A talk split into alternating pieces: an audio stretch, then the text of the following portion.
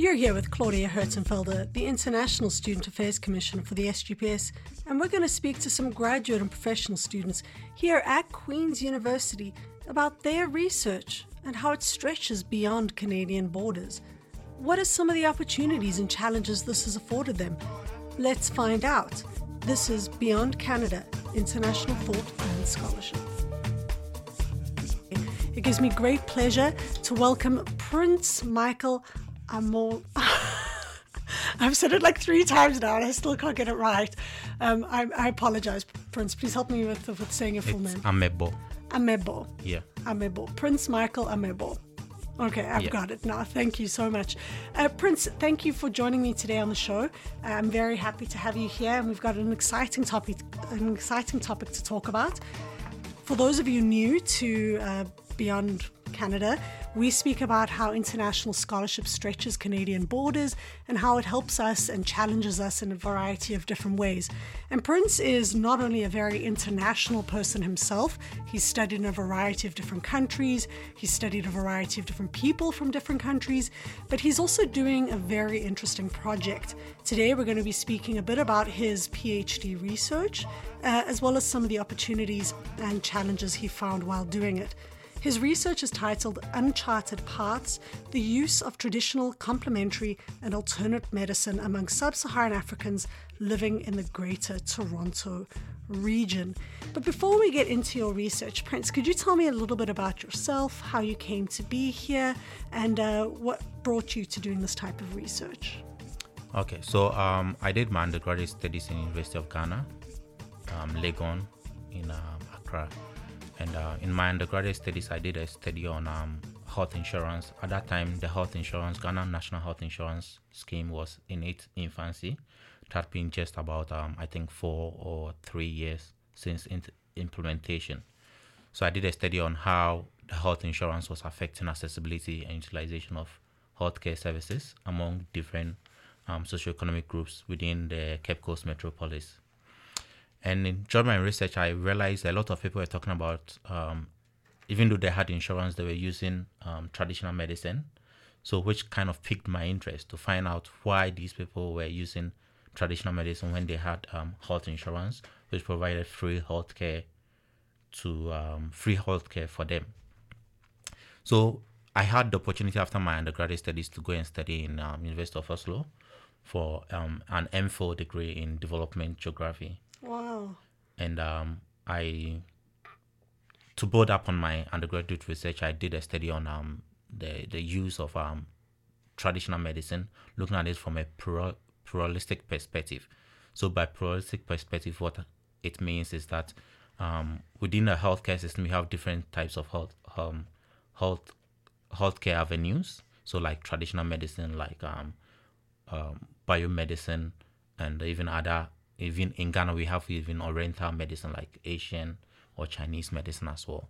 So I was looking at how the factors that motivate the use of these different types of medicine, and at what time, right? So at what time does one decide to choose um, modern healthcare over maybe traditional medicine or Chinese medicine, or what kind does one choose the other over the the next? So these are people using um, different types of, Yeah. of medicine, and Yeah. you're trying to understand how they come to choose one form over another at specific moments in time. Exactly. Okay, really, really interesting. So sorry, continue. So now you're you're in you said you're in Oslo. Yeah. Okay. So after my studies, um, I had um an interaction with Prof. Rosenberg, and I submitted some proposals to him. So who's sorry? Who's Prof Rosenberg? Oh, so that Prof. Mark Rosenberg is my supervisor, PhD supervisor, and um, he was he expressed interest in my research, so he asked me to apply to Queens, and I applied to Queens and came over here. Now, my initial research was also to build on, or my initial proposal was to build on what I was doing, because I realized there were like two or three dimensions of traditional medicine, right? A heavily commercialized aspect, one which was more like intermediate between commercialized and non-commercialized, and you have the more like self-care aspect. But I noticed um, when I came here, there were issues with funding challenges, especially if you want to go travel out or outside of Canada to do research. So, and considering my status and as an international student and everything, I opted to do rather focus on um, a research in Canada Okay. because I thought it will require limited resources in terms of traveling and also, um, yeah, the amount of money I was spending in terms of getting respondents. So your your actual access to it's sometimes something we don't speak about when doing research. We often get caught up in the really interesting, detailed parts of research, which involve looking at, uh, you know, the theory and the methods and and the findings. Of course, that's that's often. I mean, you're doing incredibly interesting work here about, uh, you know, the the the ways in which people access and choose to access different types of medicine. And I definitely want to ask more about that. But you raise a very interesting point here about access to to resources and how sometimes the simplest in quotation marks um, simplest of things can actually end up changing your research focus entirely so to get more into detail with this you were planning on going to ghana again for your phd research is that correct Yeah, that was the plan. Okay, and then did you end up focusing on Ghanaians in Toronto? No, so um, I focused on West Af- sub-Saharan West Africans um, living in Toronto because I realized um, the issue being it's it's to to focus on Ghanaians is very hard given in um research we term them hidden population. So there's no information, for example, on addresses and um list of names of Ghanaians, for example, residing in GTA for you to easily contact, right? Yes. But however, if you are dealing with um a more broader definition of your my target group or as sub-Saharan Africans, then it's easy because you have these um associations within the um, metropolis which can easily contact and it can lead you to some of these um, associations. But isn't sub Saharan Africa? I mean, this is a, a massive group of people. It's the Yeah. majority of the African continent, which many people might not uh, might not know. Is sub Saharan Africa is a huge, huge, extensive part of uh, the continent with a variety of different people, a variety of different, you know, traditional medicines, a variety of different practices to those traditional medicines. How is that a challenge in in navigating your research? Yeah, so um, because it's a very broad group, initially I limited my um, focus group to three Anglophone um, sub-Saharan Africans from West Africa, so Nigerians, Ghanaians, and Sierra Leoneans. Because when I, so prior to going to the field, I had contacted some groups, and these were the three major groups that I had more like positive feedback from, where people are willing to help me with my research process Okay. right? So I chose these three groups as um so that's why my title was broadly defined because initially you wouldn't know where you get positive feedback from. So I defined it broadly. But when I contacted them during the summer, I had positive response from these three groups. So they became the focus of my um, thesis. Yeah. And also the interesting aspect was even though we, we, they- are uh, heterogeneous group, the focus of my research was on i- identity construction, right? Okay. And how that influence um, the choice of um, TCAM or traditional complementary and alternative medicine. So, so what do you mean by so identity construct is a bit of a difficult concept. Uh, it's filled with different definitions and ideas. So, can you tell me what you think when you when you say Yeah. identity construct? So when I was looking at in in terms of identity, I focused on two dimensions or two aspects: ethnocultural identity, right, and then the other one was aging, aging as an identity. Because if you look at the literature on um, TCAM, that's the short f- or the acronym for traditional complementary and alternative medicine. It shows that um, there is di- differences in behav- behavioral patterns among the aged and the young right? For example, the young tend to use traditional, um, sorry, TCAM more than the elderly. Okay. However, the the paradox in there is so the elderly tend to use what? What do the elderly use? so um, for example, they use um biomedicine.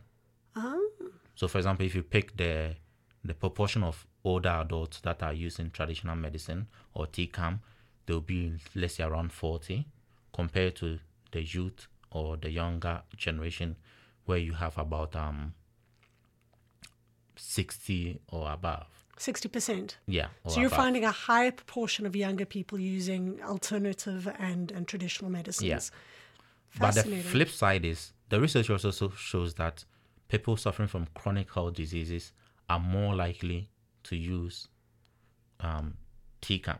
Mm-hmm. And now, per knowledge, we know that um, older adults are more susceptible to chronic heart diseases. So one would think invariably older adults should use more TCAM than the younger ones since they are prone to more chronic diseases. Yeah. And what do you what do you think explains this uh, this this discrepancy between age differences in in their use of different types of medicines?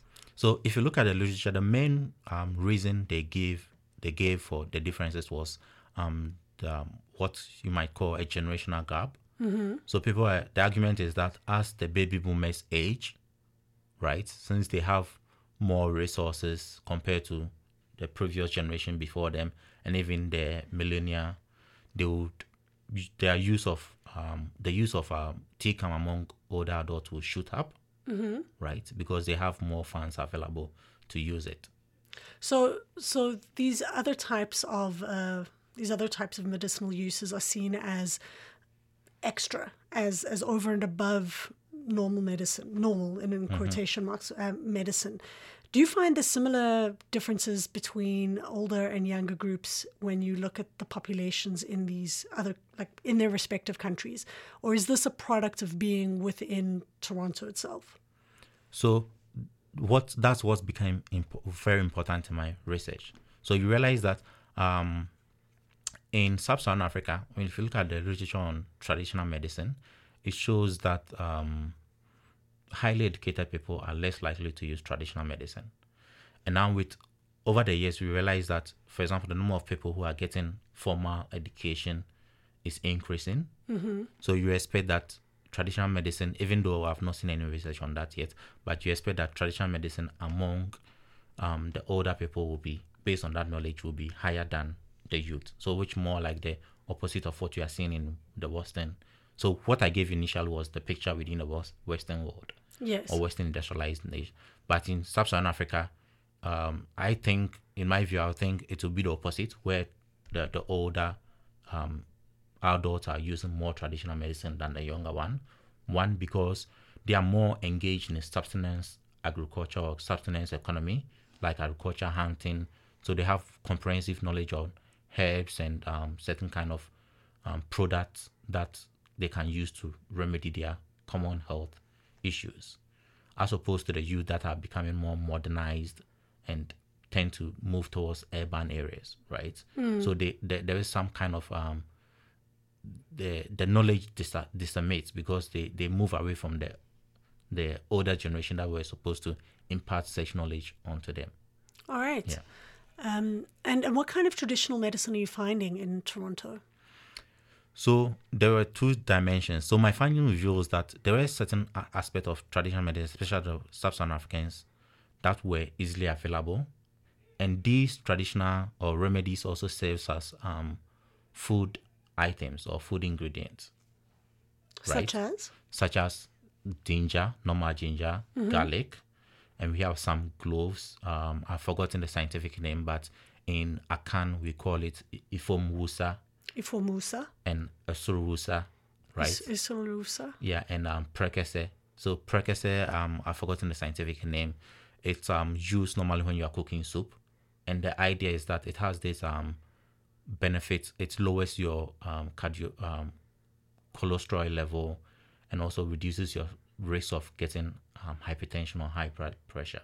So it's normally good for the aged people or people who have are prone to getting hypertension. Yeah, so these things are are readily available, especially you can find them in the African markets because they also act as um, food ingredients.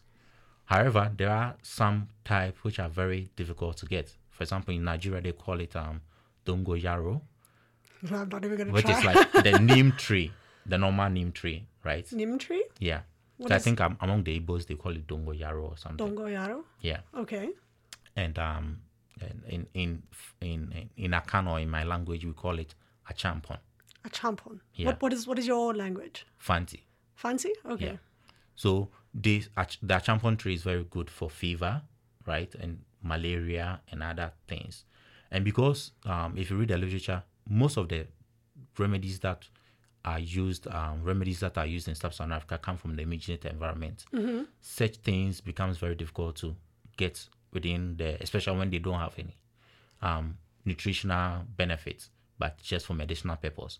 So you can't find them in the stores, especially Yes. in Canada. But and so those are hard to get. But the ones that have nutritional benefit as well as in you can use them as food ingredient, those are readily ad- available within the system.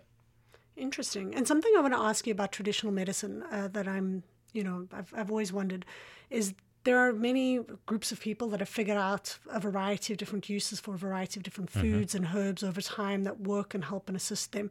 And I think that there's a prevailing idea that these are non scientific. These are non scientific forms of medicine.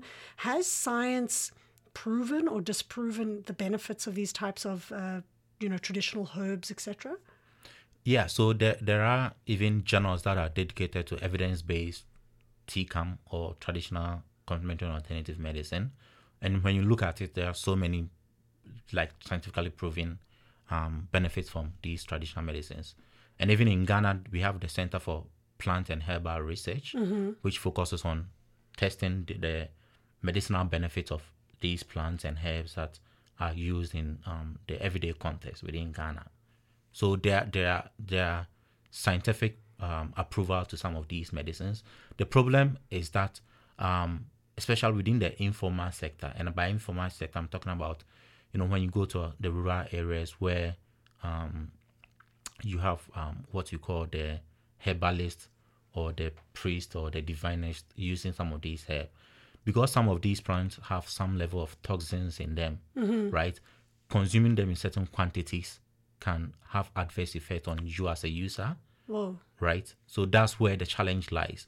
Because, um, but one would think based on um, continuous use, generational use of these medicine, um, these traditional healers have knowledge on, you know, the quantities that they are supposed to administer to their um, patients. Through practice. Yeah, through practice, because eh, you know things evolve with with practice. You get knowledge of how things should happen, and um, but the risk lies where people, for example, you go you go. It's even in biomedicine where you go to a doctor, you have a headache, and he prescribe to you, let's say, um, Advil, right? But based on your height and certain things, he might prescribe maybe 50 milligrams a day, and you probably after that you fall you have the same symptoms Okay. and you think okay since they described that prescribed advil for the first time i can just go over the counter pick up advil and probably might not take the dosage that was given in the prayer so that's where the same thing with traditional medicine where people might use source um, some of these remedies from nature or from the immediate environment but do not have professional um, advice on you know the quantities That's and really- how it should be prepared That's a really powerful metaphor. So it's it's similar thing to someone going to a pharmacy and trying to figure out their own solutions and strategies for how to navigate and take in in this medicine.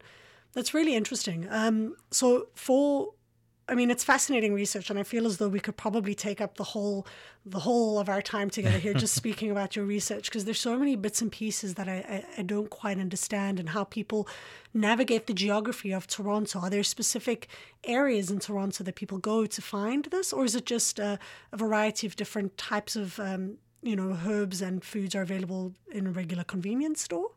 So, um, because especially if you are you have a good knowledge of the GTA, um, there is some form of ethnic clustering of the population, right? So, for example, areas like North York, around Jane and Finch Street, you find a lot of sub-Saharan Africans living there, Ghanaians, Nigerians, you know, people from Anglophone um, um, Africa or sub-Saharan Africa.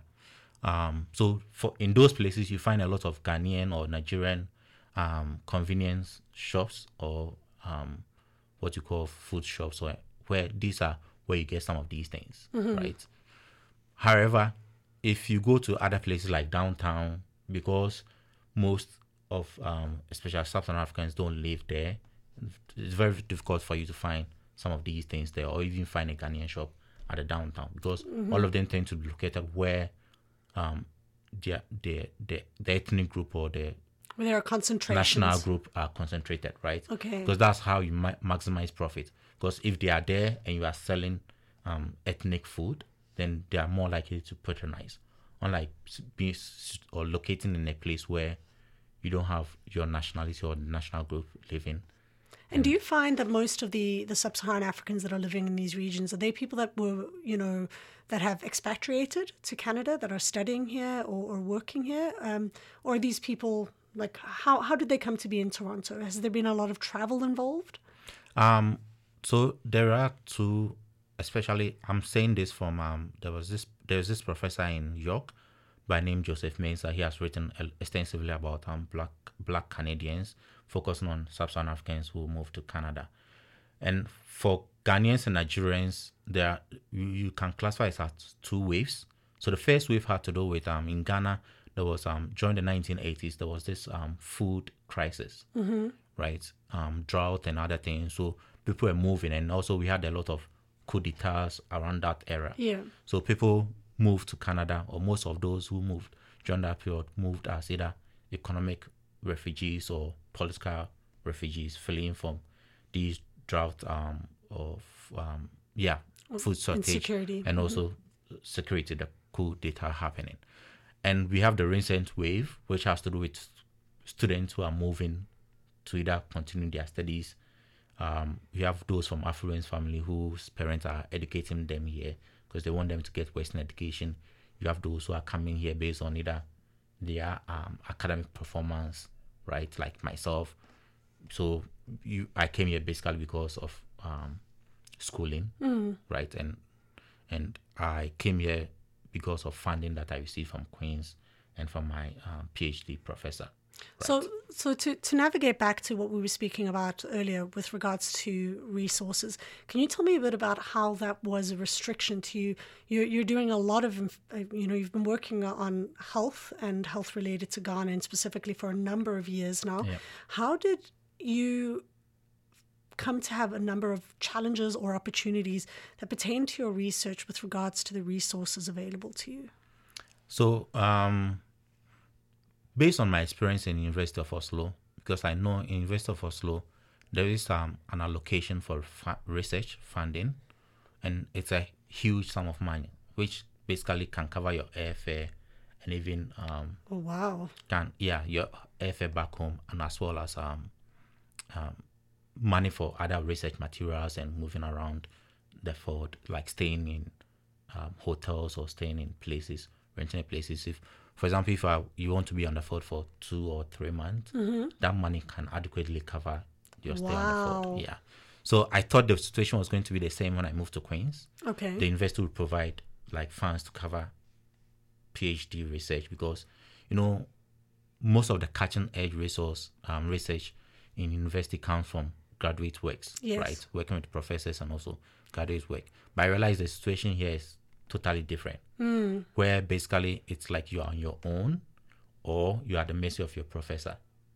And here the notion, I don't know about other universities, but Queens, I realize the notion is um, when it comes to everything pertaining to your, your life as a graduate student, it's more like you are the burden of your supervisor. What, what do you mean by that? So, for example, if you are having challenges with funding, everything, you when you speak to people, they direct you to Your and speak to your, your supervisor, which I feel is wrong. Mm-hmm. Right, your supervisor is to guide you through your academic process. Yeah. He or she is not responsible for your, you know, how the the conditions that are supposed to enable you flourish as a graduate student in terms of financial benefits and other material benefits. Yeah, I mean, I'm sure that leads to a lot of pressure for both you and and your supervisor because, uh, I mean, you said that you came to work here with with Mark Rosenberg largely because he was also interested in the type of research you were already doing. So it's it's really, uh, you know, it's it's quite. Um, you know, startling, I guess, how much this can alter and change. Do, do you have any? No, I'm not going to. I was going to ask, do, do you have any sort of regrets about the type of research that you have done, or did it all work out and, and you're feeling content?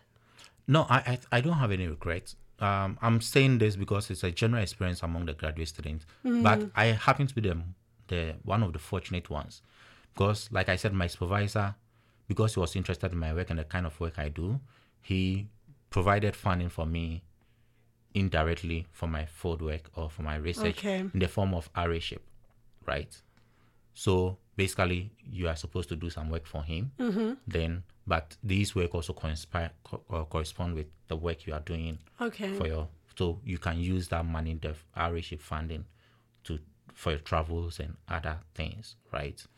But you know, they are all they don't have infinite amount of resources compared to Of course. the university. So the Mm-hmm. amount they will give you is very limited. But compared to other experiences and speaking to other colleagues, I think I was in a more um, fortunate position. That s- more my- secure yeah, position. Okay. Because my my supervisor made those funds available, right? Even until until my fourth, my last year Mm. at Queens. And you're you're moving on to to postdoc now, where you're going to be able Yeah. to continue this research. Can you tell us a little bit about that? So um, there is this new data center that has opened up at Aarhus University. Where, It's called- is Aarhus University? So Aarhus University is located in Denmark, Denmark. Yeah. Beautiful. but they have um. So you are super campus. international, huh? three degrees, three different countries. Incredible. Okay, Yeah. sorry. Carry on. So they have satellite campuses in different parts of different cities in Denmark. So the department that I'm working with, develop, Department of Environmental Science, is located at um, Roskilde, which is like 25 minutes drive from Copenhagen. Okay. Yeah. So I'll be working at the. It's called the Big Data for Environment and Health, and the center is called BERTHA Center. Oh, Yeah. So basically, I'll be working with um the professor in charge of the center, who is called um Clive Sabel. So I'll be working with him on. and will you continue your international focus? Uh, do you, do you have a continued and dedicated focus towards uh, African relations to health, or is are things shifting now for you? Um, I think when we we had correspondence during my interview, he gave me more like a the freedom to do what I want. Wow. right and he even was willing to support me with for example if there is any the need for funding for the project that I wa- I want to undertake he's willing to help me with that, that direction. So there's some kind of flexibility in what i can do but at the same time they do have a lot of extensive data right? And even like live data on the population in denmark. So i'll be working with that data as well as trying to look at other possible um, research projects that I can collaborate with him on. I mean, in terms of urban studies, you could definitely then start looking at at uh, Copenhagen and how different communities manage their access to to different medicine Mm-hmm. Yeah. within within you know cities in Denmark. That would Yeah. be fascinating as a comparative to what you found here in Canada and how are similar strategies being used, for example. Really interesting. Would would you consider this? Um, one of the opportunities you found in doing international research, or did this postdoc come about in a different way? Um, it depends on how you define international research, right? So if you define it as me moving from Ghana to Canada, right, then I would consider it as it's it it's a, it is indeed one of the opportunities I found moving here. But in terms of probably this context, whether the people I'm studying or traveling out, out of Canada, because I didn't basically didn't travel outside of Canada, I didn't consider it as an international research. But it is international because of the context and the people that the target population of my because um these are transnationals, right? Even though they are Canadians, most of my respondents were Canadians. They are either dual citizenship, so they also have relations back home in their various countries, Nigeria, Ghana, Sierra Leone, and they keep constant touch with family members, the other um, project developmental project in their community. So um, so there's kind of some kind of um international dimension in the research, and even it evolved in the research where you find people either contacting their family members back home for certain ingredients they can't find within the Canadian market, right? To be either sent to them or they when it's very severe, they travel back home so that their family members can take them to professional healers to address whatever health. So you see a they're facing. network stretching beyond Canada here. Yeah. You see people accessing Cross-border. health, yeah, cross border, cross cities, cross Yeah. families, uh, you know, cross cultural groups. Yeah. Uh, it's really, in terms of the theme of this podcast, it really I think highlights Mm-hmm. how uh, the, what's the word I'm looking for? I'm always at a loss for words, but the the strings is not the, is not sophisticated enough a word for how people's connections stretch far beyond what are you know national boundaries. Yeah.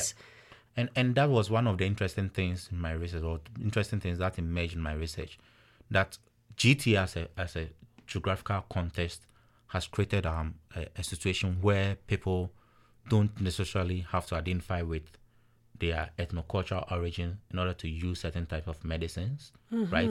Because you get to interact with people of different cultural backgrounds, different social backgrounds, different nationalities, different racial backgrounds, right? And in this form of interaction, people tend to embr- embrace um health beliefs and health practices that might be alien to theirs, right? But they would feel like, okay, for example, I spoke to this um Ghanaian who was using acupuncture, and it fought it felt Which is a traditional Asian Chinese, medicine. yeah. Chinese, okay. And given that it's, it's not, pre- and the person is around in, in his 60s.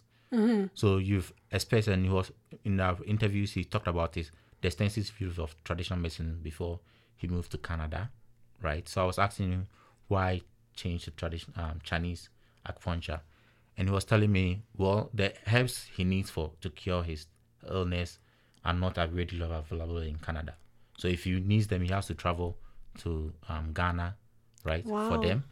And in order to address that shortfall, I think he had this work colleague who recommended acupuncture, and he tried it, and he thought they are all based on the same um, indigenous notion of healing, right, which looks just beyond um, absence or presence of diseases and focus on the holistic perspective of restoring health to the person.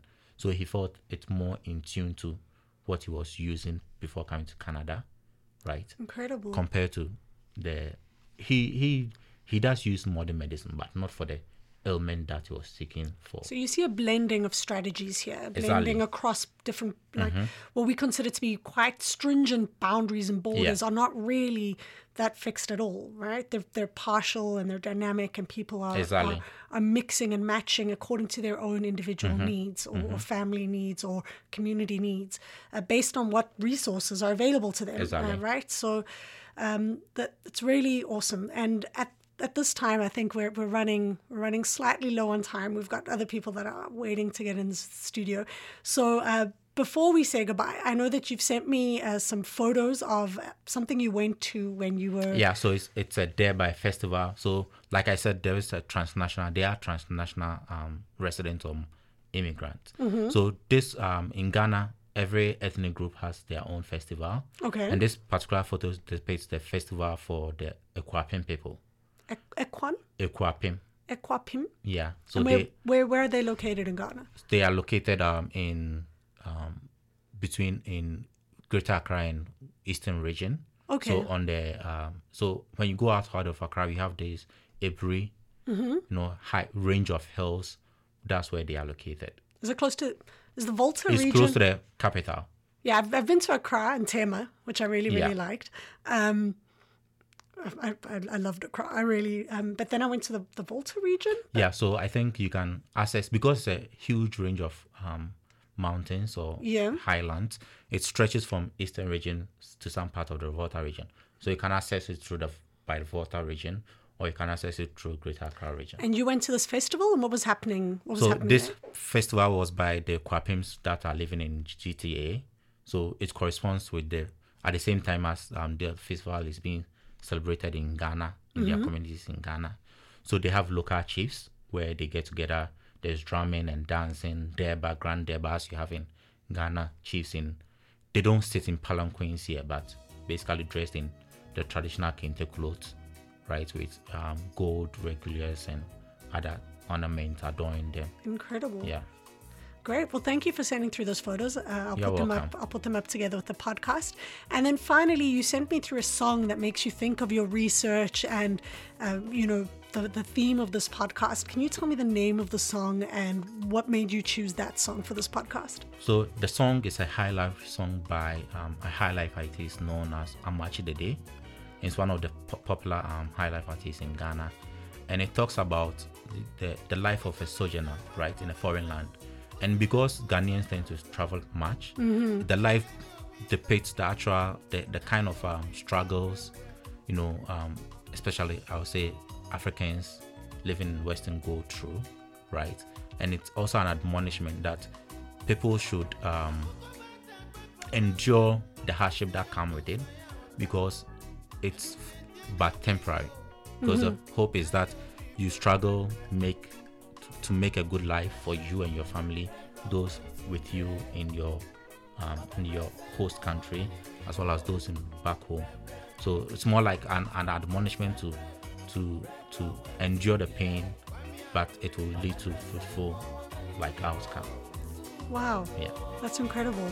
Well, thank you, thank you so much for your time today, and I wish you the best of luck as you start your postdoc in a new country, uh, and you're moving with with your family and your daughter. Yeah. And um, I wish you all the best of luck, and thank you so much for joining us uh, today. Thank you. The pleasure is mine. Have a fantastic time.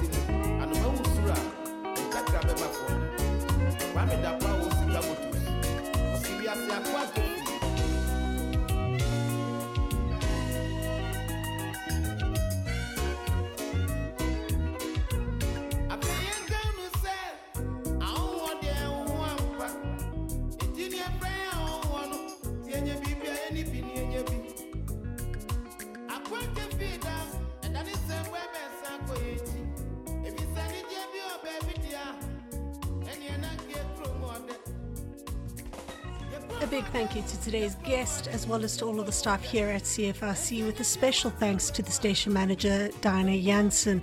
The bed music for this podcast is Mafikizolo featuring Uhuru singing Kona.